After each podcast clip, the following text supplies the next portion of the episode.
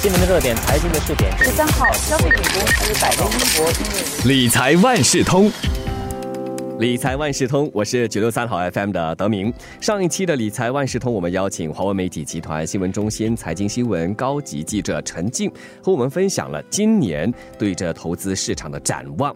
那我们了解到，即使在经济增长持续放缓的一个大环境之下，亚洲股票市场和新兴市场的股票还是被看好的。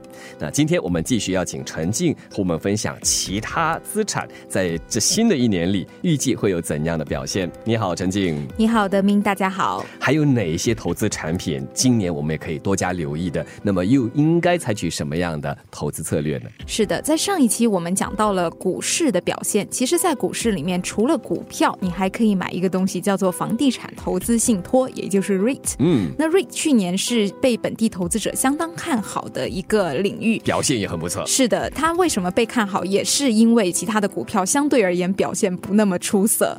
理财万事通，难道二零二零年这 REIT 大家就要特别留意了吗？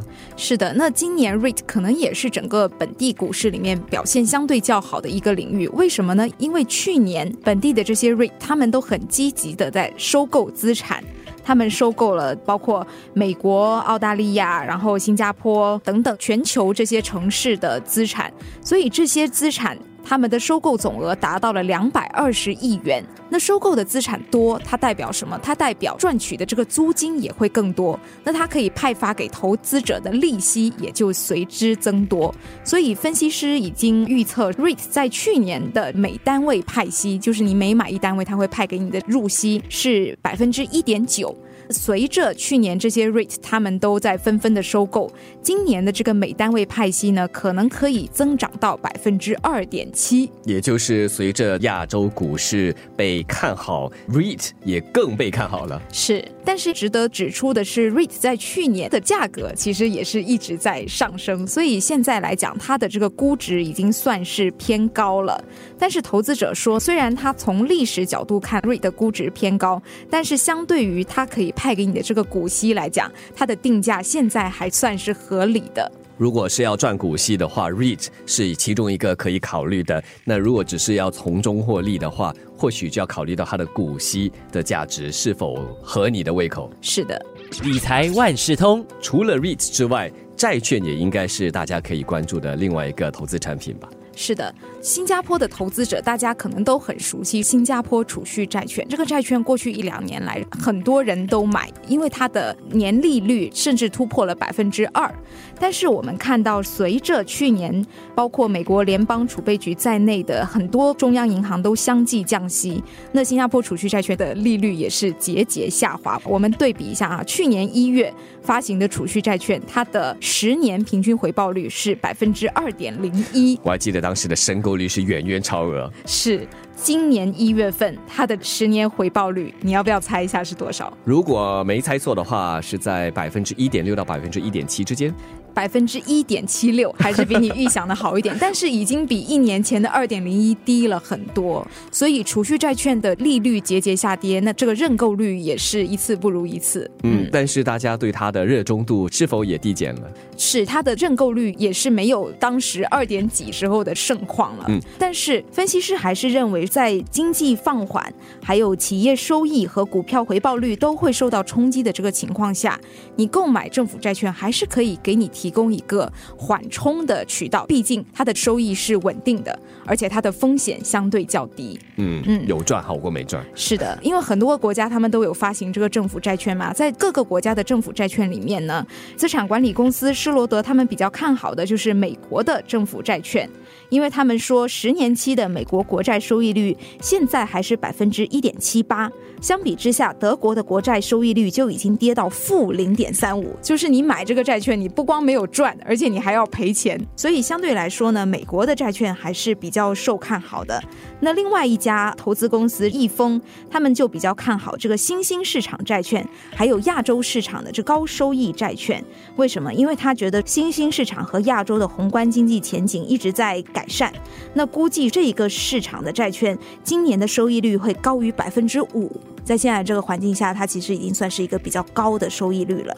那亚洲的这些高收益债券的回报率也有百分之四，嗯，有那么高的一个回报率，但是它还是属于比较稳定和安全的一个投资方式。是的，理财万事通，我们谈过了 REIT，也谈过了 Bond 债券，还有没有其他的投资产品？投资者在二零二零年可以稍加留意。是的。那通常来说，除了股市，除了 REITs，除了债券，另外一个很多人都会投资的产品就是外汇，然后从中赚取这个利差。在外汇市场呢，通常最多人看好的一个就是美元。美元它在过去两年它的估值基本上是一直在上涨的，但是分析师指出，随着美元的价格达到峰值，接下来它可能会面对更多的下行压力。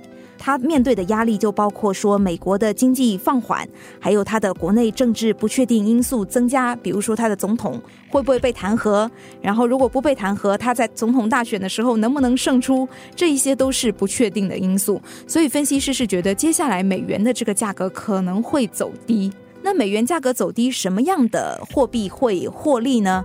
那就是之前在美元压力下下跌的欧元和英镑这两种货币，然后还包括其他的新兴市场的货币。所以，如果接下来你要投资外汇的话，你可能考虑把你的美元资产换成其他的货币，然后来避免这个风险。那么人民币呢？人民币其实就是我们刚刚讲到的新兴市场货币中的一种。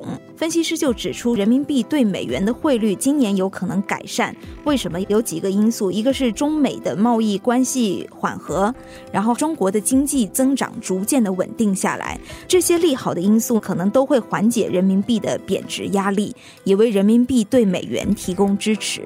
理财万事通，我们刚进入二零二零年，请陈静给大家说说专家给投资者一些什么建议。我们之前有讲到，施罗德他预计接下来的这个十年回报率会大幅的降低，不管是股票也好，还是债券也好。